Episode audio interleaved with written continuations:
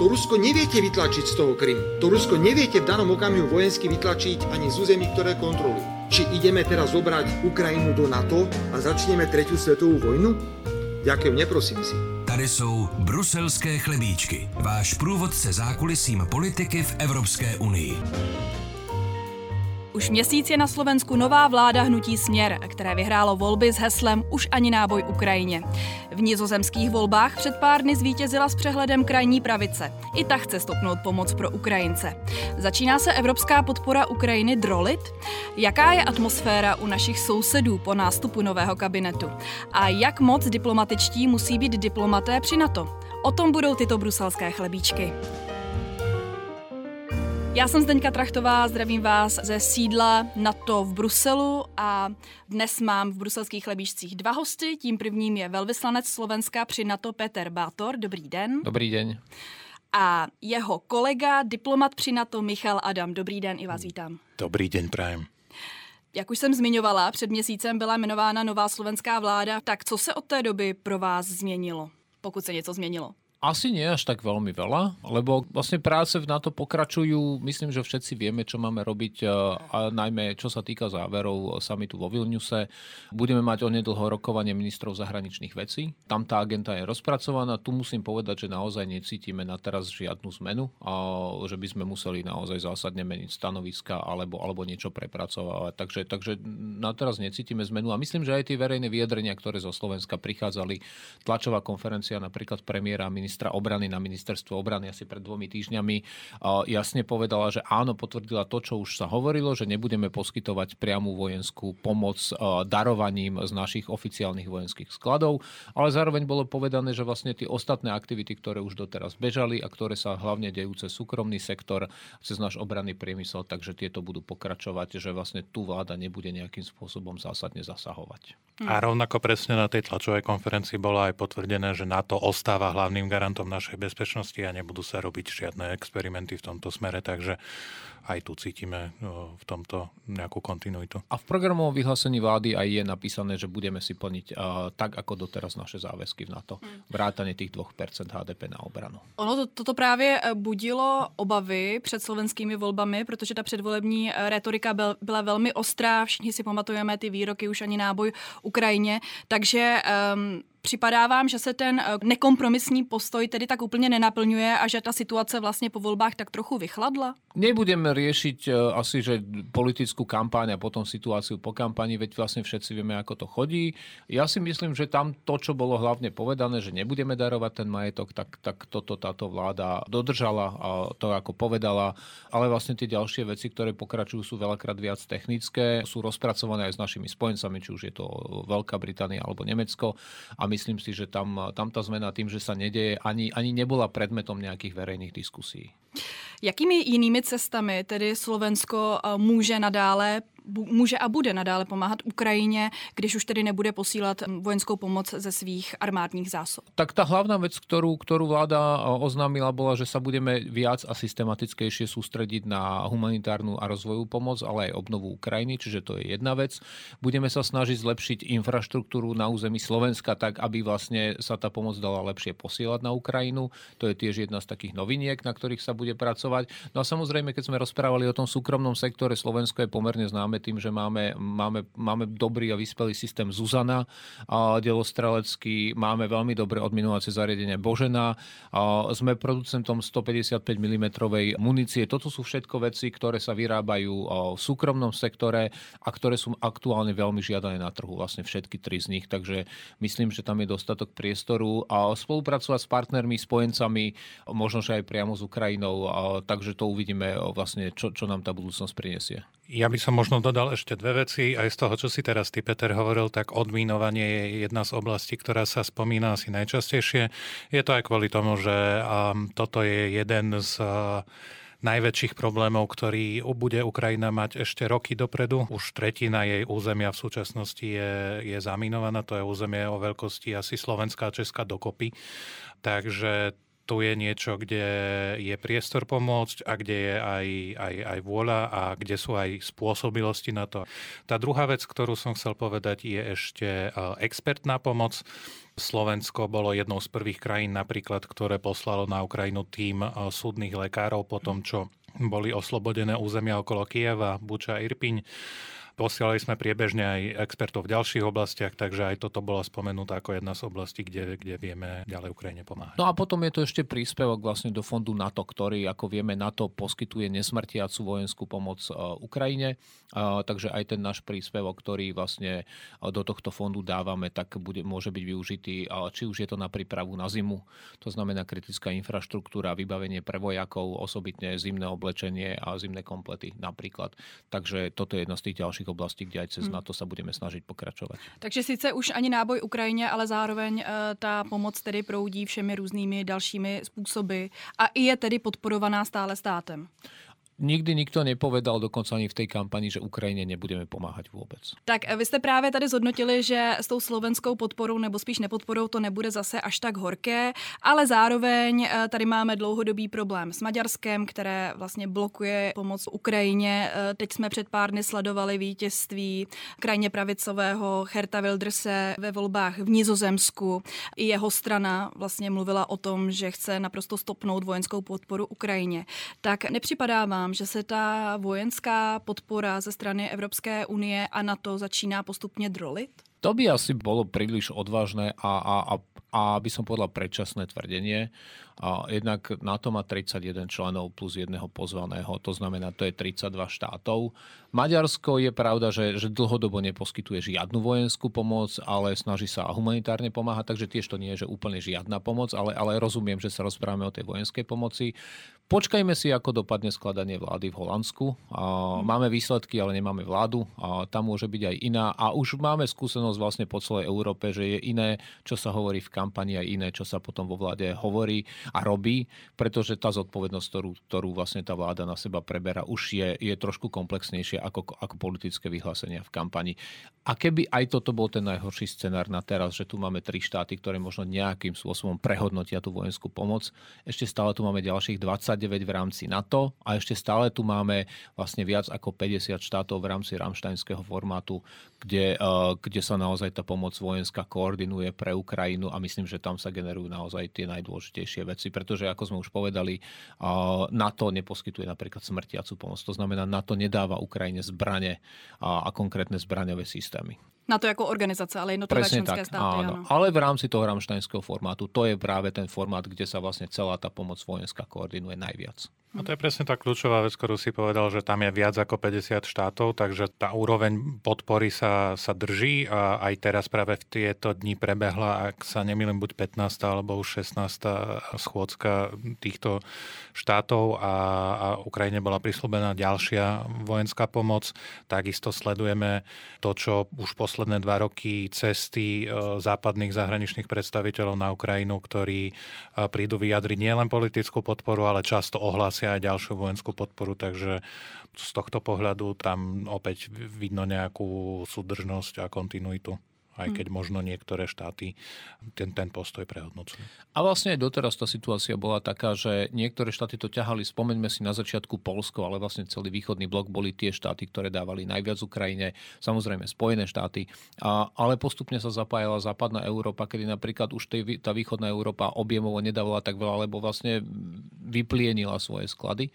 Takže to nie je o tom, že teraz 32 štátov tu z NATO by každý deň rovnakým spôsobom poskytovalo pomoc Ukrajine. Ono sa to vždy skladá ako taká skladačka. Vždy niekto poskytuje viac, niekto menej. Takže ja si myslím, že, že keď jeden štát na nejakú dobu trošku zníži svoju pomoc, to je vlastne, to nie je nič nové, pretože to sa dialo aj doteraz. Mm-hmm.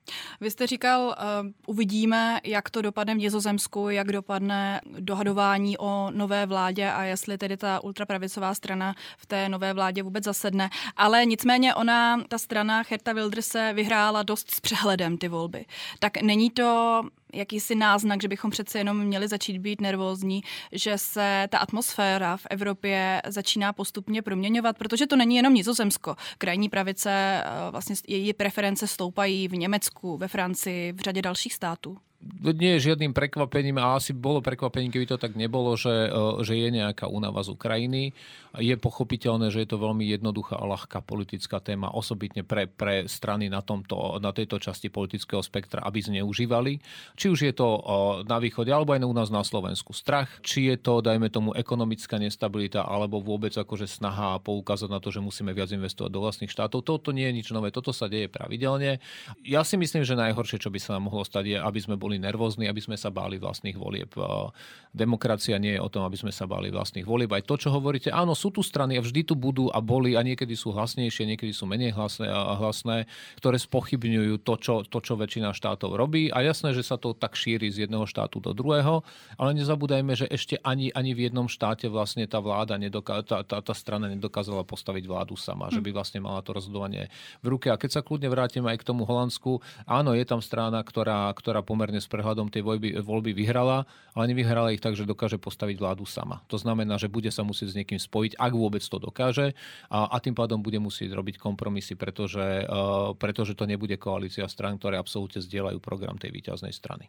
A zároveň tieto krajiny sú vždycky aj súčasťou nejakých širších formátov, o ktorých sme hovorili, buď medzinárodných organizácií ako NATO, EÚ, kde tá podpora sa nejakým spôsobom kumuluje a udržiava toho, takisto toho Ramsteinu. A keď si pozrieme, že verejné vyhlásenia napríklad e, na to aj budúci týždeň budeme mať stretnutie ministrov zahraničných vecí a už asi teraz môžeme povedať, že od, aj odtiaľ vzíde e, silné slova podpory pre Ukrajinu, takže aj treba sledovať vždycky aj tieto oficiálne vyhlásenia na tejto medzinárodnej úrovni e, a od toho sa tiež dá odčítať, že aký ten postoj k Ukrajine jednotlivé krajiny majú.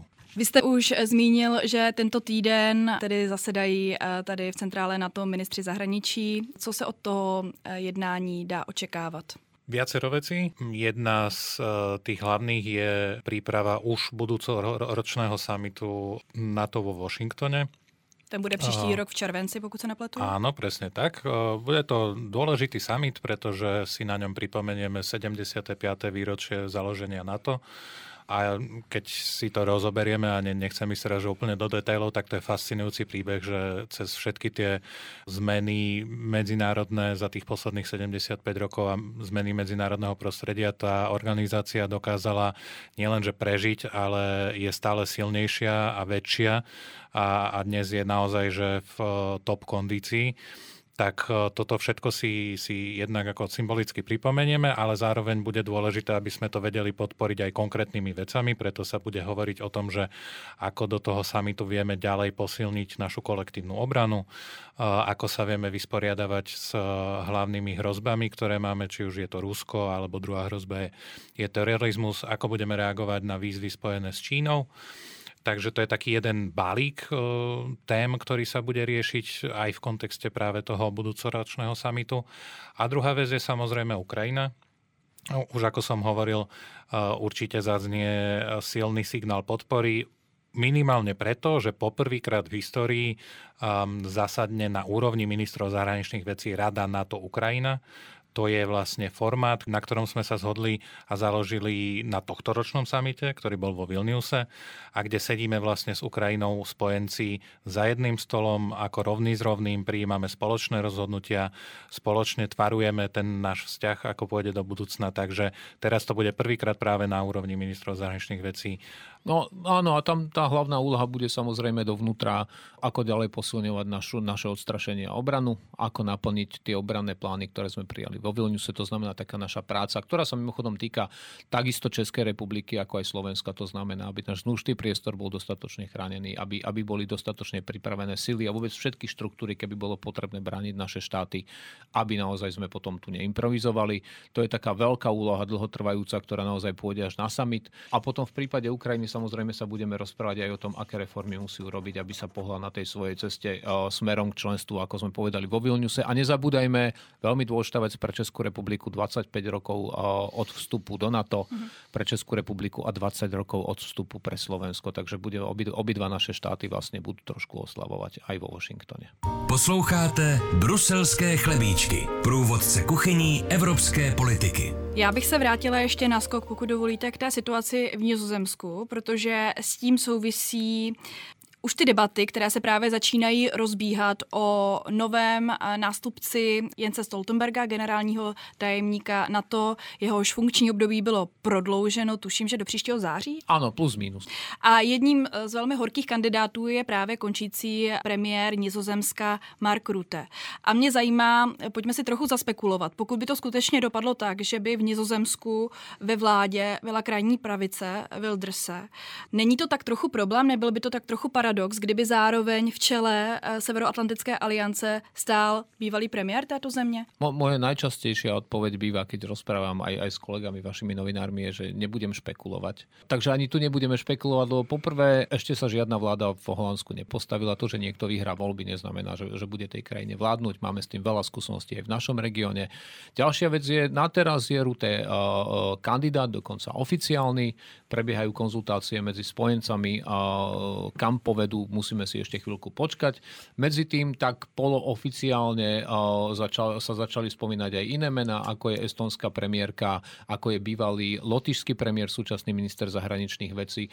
Takže, a toto je situácia, v ktorej hoci čo si tu budeme teraz rozoberať, tak máme obrovskú šancu sa míliť. A myslím, že už aj v tejto vojne sme ukázali, že my sa dokážeme míliť aj vo veľkých aj malých veciach. Takže e, preto ja by som sa vôbec nepúšťal do toho dobrodružstva, že kto by mohol, nemohol byť a, a ako by, a, a, kto, a, a vlastne k, aký vplyv by niečo mohlo mať na niekoho, pretože naozaj kľudne o týždeň, o dva môže byť všetko úplne inak. No nevíme, jak tedy dopadne budoucí nizozemská vláda, ale víme to, že Nizozemsko dlouhodobě neplní své cíle, co se týče výdejů na obranu. Tak to nevidíte jako problém? sú štáty v NATO, ktoré hovoria, že áno, chceli by sme mať generálneho tajomníka zo štátu, ktorý plní 2%. Tu samozrejme je aj, aj protiargument, ktorý hovorí, že áno, Holandsko neplní 2%, ale má plán, ako ho naplniť, hybu sa týmto smerom, čiže je tu istá vôľa, takže skôr je to o tom politickom rozhodnutí. Boli aj iné kritéria, o ktorých sa dlhodobo rozprávalo, určite si spomeniete na článok z New York Times a neskôr aj v ďalších, ktoré hovorili o to, že by to mala byť žena napríklad, generálna tajomnička. Dokonca sa hovorilo, že vzhľadom na to, čo urobila východná Európa hneď na začiatku a východní spojenci pre Ukrajinu, že by bol čas, aby sme mali generálneho tajomníka z východného krídla mm-hmm. napríklad. Takže môžeme sa rozprávať o mnohých kritériách. Na konci dňa to aj tak bude politické rozhodnutie členov, všetkých členov NATO. Ako, a vždy to rád pripomínam, keďže NATO rozhoduje konsenzom, to znamená všetky štáty musia s daným rozhodnutím súhlasiť. Takže tam sa dostaneme, či sme tam dnes, nie sme, či sme na dobrej ceste tam, niekde možno na začiatku, či to bude tento rok, ja si skôr myslím, že nie tento rok, myslíte do konce tohoto roku, že se nerozhodne o příštím tak, tak. nástupci. Ale příští rok už by se tedy mělo rozhodnout. No, malo by sa, lebo ja si myslím, že už aj Jens Stoltenberg jasne povedal, že on už nechce byť predlžený ďalej a myslíme si, že aj pre túto alianciu už by bolo dobré aj, aj z úcty Jensovi Stoltenbergovi naozaj uh, nájsť kandidáta, ktorý bude schopný viesť alianciu.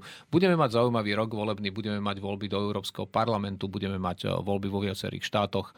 Uh, myslíme si, že na to si zaslúži nového silného generálneho tajomníka, tak silného, ako bol aj Jens Stoltenberg. Nebo tajemnici. Alebo tajem, tajomničku, presne tak. A, a bolo by fajn, keby sa nám toto podarilo v prvých troch mesiacoch budúceho roka, aby sme sa naozaj potom mohli sústrediť na ten summit a aby sme to napríklad nemiešali balíkovo s voľbami do Európskej únie a s obsadzovaním postov tam. Ale Zkrátka připadá vám, že už se ty debaty o šéfovi na to naplno rozeběhly, že už skutečně ty diskuze tedy běží. Vy jste zmiňoval, pane velvyslanče, že ve finále je to tedy politické rozhodnutí všech členských států, ale předpokládám, že předtím tomu předchází měsíce a měsíce různých zákulisních diplomatických vyjednávání. Tak tato vyjednávání už běží? Rute oficiálne oznámil, že áno, že je kandidát, že chce byť generálnym tajomníkom a ak sa na tom všetky členské štáty zhodnú, bolo by veľmi čudné, keby sa o tom členské štáty nerozprávali. Mm.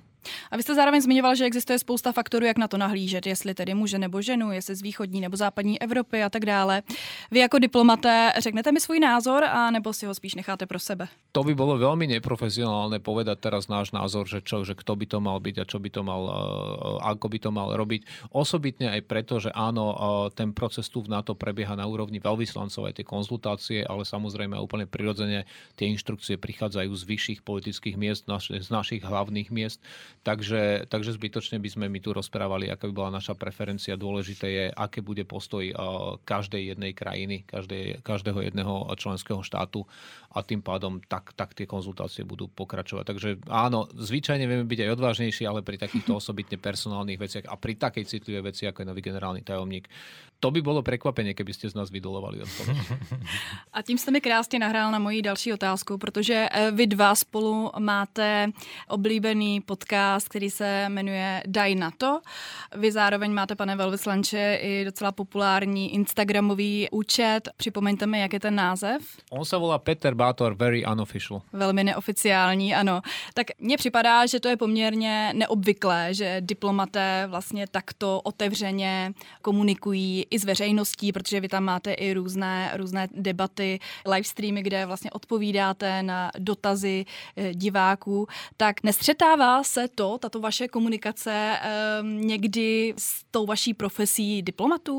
Tak je to špecifická pozícia. My si vždy dávame pozor, myslím, že aj z toho, ako, ako sa rozprávame dnes, je cítiť, že sme v nejakej špecifickej pozícii ale zároveň bolo našou spoločnou ambíciou viac hovoriť na Slovensku o NATO, pretože často aj z tých prieskumov vidíme, že ľudia majú majú rôzne postoje, ale jedna z vecí, ktoré vyplýva, je, že často, že nevedia. Takže my sme si povedali, že... A, a, to, a to, je, to je zaujímavý príbeh. My sme mali v zásade rovnaký nápad, e, separátne dvaja od seba, približne v rovnakom čase, že poďme robiť spolu podcast. A keď sme sa tu už zišli teda v NATO, lebo Peter prišiel o, o pol roka skôr, ja som prišiel o pol roka po ňom, tak sme sa jí povedali, že keď sme obidvaja prišli na tú istú vec, tak poďme do toho a, a odvtedy, odvtedy to beží. My sme radi, že si to našlo svoju, svoju posluchačskú základňu a že aj vďaka tomu ľudia viacej vedia o tom, že čo na to je, čo na to robí a hlavne, že prečo je dôležité pre ich bezpečnosť. Hmm. Ja som to dokonca mala, myslím, že neviem, či to máte aj vy v Českej republike, veľvyslanec, keď ide na svoj post, tak musí spraviť koncepciu, vlastne zameranie svojej činnosti, ktorú potom musí obhajiť nielen na ministerstve, ale aj, ale aj v parlamente. Ja už som to mal vlastne v tejto koncepcii napísané, že jeden z formátov, ktorý by sme chceli tu robiť, bude aj podcast. A viac otázok ste dali a tá dôležitá je, že áno, je to nezvyklé, aj tu medzi kolegami v NATO to nie je bežné, že by niekto mal podcast. Je bežné, že, že, že, že mnohí veľvyslanci vystupujú pre médiá, to zase nie je mm. také, že sú možno menej aktívni na sociálnych sieťach a keď tak na, na, na sieti X, tak, tak to je tiež pravda. A dokonca môžem povedať aj to, že tá konzervatívnejšia časť nášho ministerstva sa tak veľakrát pozera cez prsty na ten náš jo. podcast, že ako je možné, že proste dvaja zamestnanci ministerstva si robia nejaký podcast. Môžem na to ale povedať aj to, že, že ten podcast nie je len, len náš vymysel, že teda my sme si ho vymysleli a teraz si vysielame a niekto nás toleruje. On je podporovaný priamo ministerstvom zahraničných vecí, mm-hmm. a, takže nie je to len nejaká, nejaká pirátska záležitosť. Takže z tohto pohľadu si myslíme, že je to funkčné a ja som aj vždy hovoril, že ja nie som len veľvyslanec Slovenska pri NATO, ale že vlastne som aj veľvyslanec NATO na Slovensku. A keď sme s Michalom rozprávali a, a veľa premyšľali o tom, ako ako skúsiť osloviť aj, aj iné vrstvy spoločnosti, len nie tých klasických 4,5 analytika, ktorí sa na to venujú, tak, tak jednoducho to musíme robiť inými formami. Všetky také tie tradičné veci typu správme konferenciu, správme okrúhly stôl a správme status na Facebook jednoducho nefungujú. Mm. A veľká časť tej služby, nielen našej, ale aj tých zahraničných mnohých, funguje presne na tomto, že nedokážu tie témy predať, tak sme vyskúšali niečo iné. Voláme si hosti, ktorí sú zaujímaví, ktorí sú iní, chceme rozprávať s inými ľuďmi a, a vidíme aj v tých našich štát štatistika, že naozaj oslovujeme hlavne tú mladšiu a, a, a strednú generáciu. A okrem toho, že ty máš svoj Instagram, cez ktorý komunikuješ, tak my máme aj svoj vlastný delegačný Instagram Slovensko v NATO, kde sa tiež trošku iným spôsobom snažíme približiť to, čo sa tu deje, a najmä cez storky. A je to také interaktívnejšie, dynamickejšie, vidno, že... Veselšie. Veselšie, presne tak, čo tiež nie, často možno nie je, nie je zvykom um, tak uh, dá sa tam pozrieť trošku z toho zákulisia uh, diplomacie. A, tak uvidíme, kolik vám po dnešním pořadu přibude sledujících z Česka. To závisí od toho, ako ste počúvaní. Veľmi. Na všetkých 13 sa tešíme. A jak moc si tedy při tom natáčení třeba musíte dávat pozor na ústa a jak moc si musíte občas držet, abyste eh, třeba nezdělovali některé svoje názory, které by mohly být politicky citlivé? Nie až tak veľmi. Jednak sme, sme zvyknutí komunikovať už dlhšie, čiže, čiže nie je to niečo úplne také, že i tá forma je iná, ale ten obsah zasa máme trošku zdravého rozumu, vieme kam môžeme ísť, kam nemôžeme tým cieľom, ktorý sme si mi dali, je vysvetľovať veci, približovať z rôznych uhlov a nie, a nie niekoho presviečať. To znamená, že my samozrejme máme vlastný názor a myslím, že je jasný z tých, z tých našich vysielaní, ale my sa nesnažíme robiť nejakú ideológiu. A náš cieľ je dávať fakty a dávať veľakrát súvislosti. Niekomu to môže pripomínať, že, mani, a že, že manipulujeme alebo dávame do toho príliš veľa nášho názoru, ale skôr vysvetľujeme a veľakrát sa to snažíme robiť cez hosti. Práve, že to nerobíme my.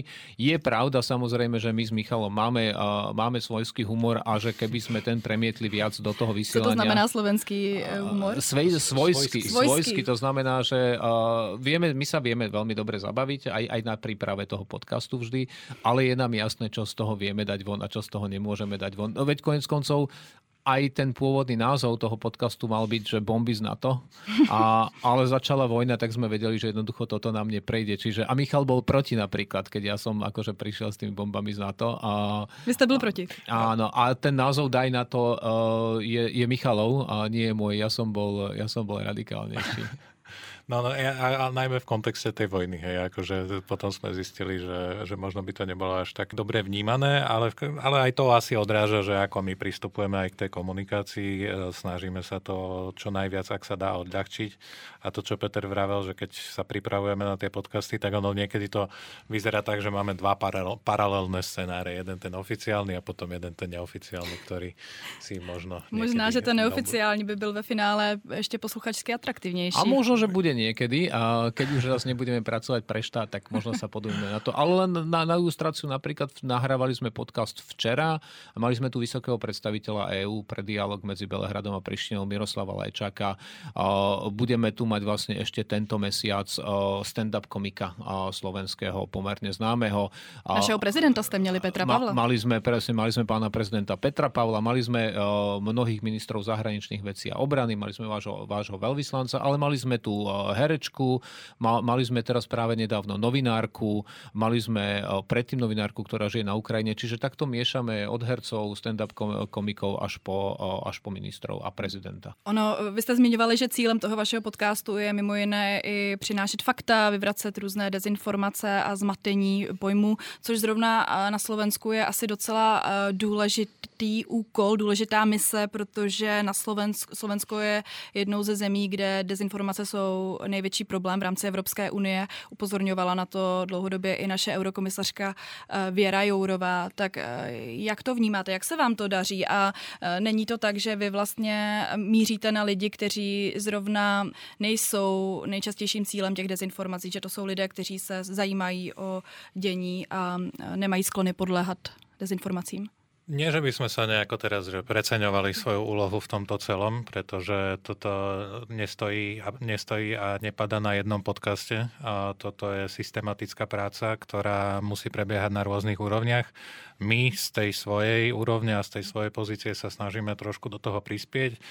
Priznám sa, nemáme nejakú podrobnú analytiku toho, kto zasahuje, ale máme také anekdotálne prípady, že napríklad človek, ktorý počúval náš podcast, tak zrazu mal nejaké argumenty nové preto, keď sa rozprával náhodou s niekým zo svojho okolia, ktorý možno viac verí dezinformáciám, takže mal, mal viacej munície tej, tej argumentačnej. Takže toto môže byť jeden z tých efektov. Druhý, ja mám vo svojom okolí človeka, ktorý ešte pred pár rokmi mal možno pomerne krajine pravicové postoje. Um, Dnes už má krajine lavicové. ne, ne, nemá ich krajine lavicové ale uh, ktorý, ktorý sám hovorí, že veľmi som podliehal tým, tým dezinformáciám, propagande, ale že postupne som tak triezvel z toho. Na, najväčší budiček bola práve tá invázia uh, na, na Ukrajinu ale že aj náš podcast prispel k tomu, že e, pomôcť mu ďalej sa zorientovať v tých veciach. Dnes je pravidelným poslucháčom a keď sme spolu, tak e, vždycky sa bavíme, bavíme o tom podcaste. Takže ja som veľmi vďačný za takéto, takéto príbehy. A vravím, e, toto sú len niektoré anekdoty, ktoré my máme zo svojho okolia, ale vieme si predstaviť, že možno takýchto prípadov je viac a keď vieme takýmto spôsobom k tomu prispieť, tak prečo, prečo to nespraviť. Hm, takže to není nesplniteľná mise. No, nesplniteľná. Ja, ja vždy hovorím, že, že tá hlavná úloha ešte stále najviac je na tých našich najvyšších uh, politických predstaviteľoch. Práve kvôli tomu, že keď oni rozprávajú v televízii, tak majú najväčší dopad tie ich slova. Toto sa nedá nahradiť, nedá sa to ani suplovať. Uh, toto my zmeniť nevieme. Ako Michal hovorí, uh, my vieme robiť to, čo, to, to, to, čo môžeme a máme presne také tie anekdotálne. Napríklad ja mám na tom svojom Instagrame veľakrát, keď, hlavne keď boli tie živé vysielania počas vojny na Ukrajine tých prvých mesiacov, tam boli, tam boli tisíce reakcií naozaj. A napríklad jeden veľmi silný segment uh, mojich respondentov sú ženy na materskej alebo na rodičovskej Vážne? dovolenke. Áno, proste ženy s deťmi menšími, väčšími, osobitne keď príde na ten strach, je to práve, práve tento segment spoločnosti, ktoré majú najväčší strach prirodzene, lebo sú to matky, ktoré nevedia, čo so svojimi, akože čo, čo sa môže stať ich deťom, že nemajú ani tak strach o seba, ako, ako o to vlastne veľakrát čerstvo narodené potomstvo, 1, 2 roky a podobne. Čiže veľakrát akože toto, toto, je, toto je tá spätná väzba, ktorú ja dostávam a potom máme rôzne, rôzne formy. Samozrejme, to, čo vy hovoríte, asi nemáme extrémne dobrý dosah na, na tie všetky facebookové skupiny, ktoré, ktoré sú úplne na opačnej strane ako my, ale vieme, že mnohé naše výroky sa medzi nimi šíria, alebo ich hnevajú. Takže aj toto je dobrá reklama pre nás a samozrejme, keď ich hnevajú, tak, eh, tak znamená, že asi robíme niečo dobré. Pojďme dál k dalšímu tématu. Já bych se chtěla ještě naskok a zastavit u tématu, které nemůžeme samozřejmě pominout, a to je konflikt eh, v Izraeli a Palestíně. Mně připadá, možná je ten pohled trochu zkreslený, ale připadá mi, že v rámci Evropské unie, kterou já tedy podrobně každodenně sleduji, tak uh, to je neustále nepřetržité téma a řeší se, jak pomoc Izraeli, jak pomoc uh, palestinským obyvatelům, civilistům. A v rámci NATO, v souvislosti s NATO, tu debatu zase tolik nezaznamenávám. Je to tak? Čím si to vysvetľujete? Je to, je to tak a je to tak prirodzene, lebo samozrejme uh, aj, tá, aj tie aktivity, ktoré obidve organizácie robíme, tak sú úplne uh, rozdielne. My sa naozaj pozeráme na ten konflikt uh, v regióne práve cez prizmu našej bezpečnosti. To znamená, lebo to je vždy naša prvá a hlavná úloha. Samozrejme, máme my partnerské vzťahy s Izraelom, dokonca Slovenská republika je kontaktná ambasáda NATO pre Izrael. To znamená v podmienkach na to, že vlastne my ako štáty členské si rozdelíme tie partnerské štáty, to znamená štáty, ktoré nie sú členom aliancie a zastupujeme na to v danom štáte. Čiže Slovensko už niekoľko rokov takto zastupuje na to v Izraeli. Najväčšia asi taká profilová aktivita bola, že počas zasadnutia ministrov obrany sme mali veľmi neplánované rokovanie s ministrom obrany Izraela, kde, kde sme si vymenili informácie a toto je vlastne aj veľká časť tej aktivity na to, že to sledujeme, vymieňame si informácie, sme v kontakte osobitne s Izraelom, ale ak by niekto tu začal špekulovať nad tým, že nejaké uh, zainteresovanie na to do tohto konfliktu, mm. tak nie. Práve tu je politika, že, že toto je niečo, kde sa staráme o vlastnú bezpečnosť, ale že zamontovanie na to do tohto konfliktu by nebolo správne. Sú, sú iní hráči, Spojené štáty majú dve lietadlové lode v regióne, čo je obrovská sila. A sú ďalšie štáty, ktoré pomáhajú napríklad Izraelu, ale angažujú sa aj, aj v ostatných aktivitách. Robí sa to tak veľmi podobne ako s tou pomocou Ukrajine e, smrtiacou, že sa to robí na bilaterálnom základe, nie cez NATO. E, čili pokud bych to schrnula, tak e, tím imperativem NATO v této otázce je tak nějak hledat si svého a spíš vyčkávat, jak to může případně ohrozit nebo zasáhnout naši společnou bezpečnost, zatímco Evropská unie má spíše snahu třeba i zasáhnout nebo zprostředkovat nějaké řešení a pomoc? Uh, NATO neposkytuje humanitárnu pomoc napríklad, neposkytuje ekonomickú pomoc. Čiže toto je presne čo, to napríklad, čo Európska únia robí a robí to efektívne a, a v tejto fáze konfliktu naozaj je to jedna z najdôležitejších vecí. Tieto nástroje my nemáme. My ani nie, že vyčkávame, samozrejme našou, našou aj hlavnou úlohou je tú, tú, tú situáciu veľmi pozorne sledovať.